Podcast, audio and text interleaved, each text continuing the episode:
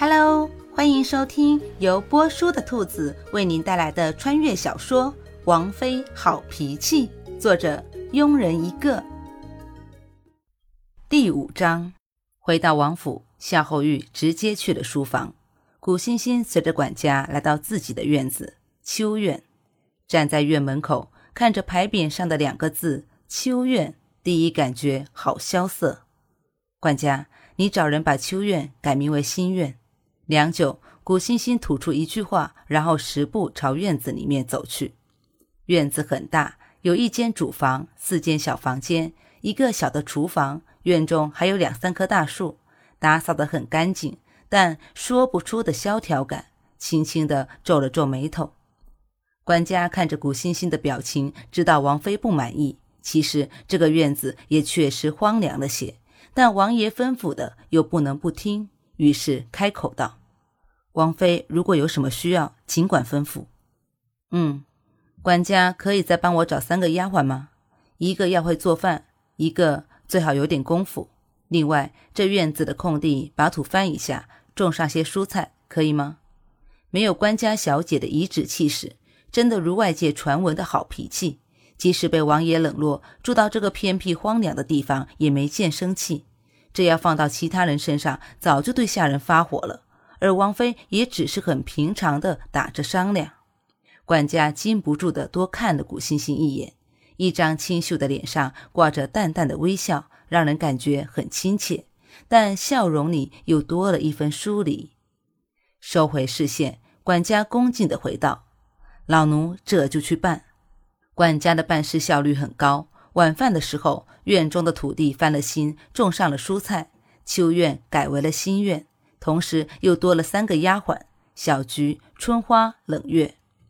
第二天一大早，古欣欣就被外面的声音吵醒了，披了件衣服，很火大的来到了外面，就看到三位侍妾，一个妖艳，一个清纯，一个楚楚动人，在教训自己的丫鬟。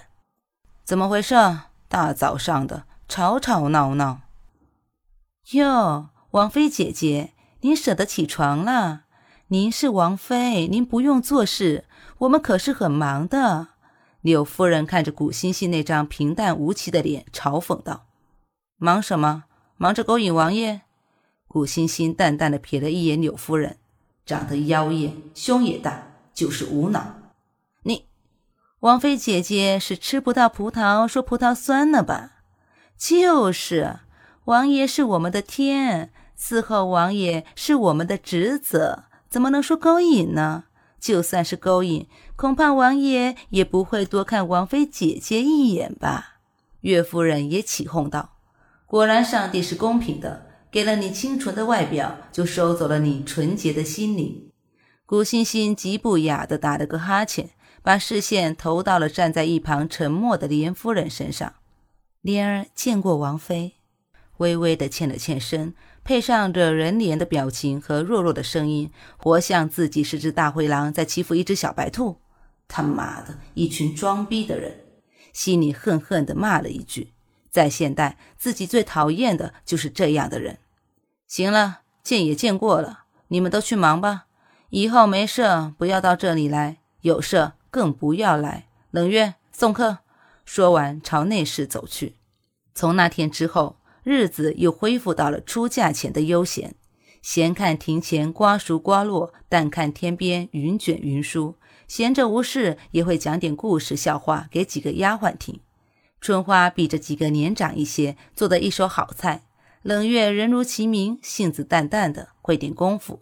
春花和小花同岁，人挺机灵。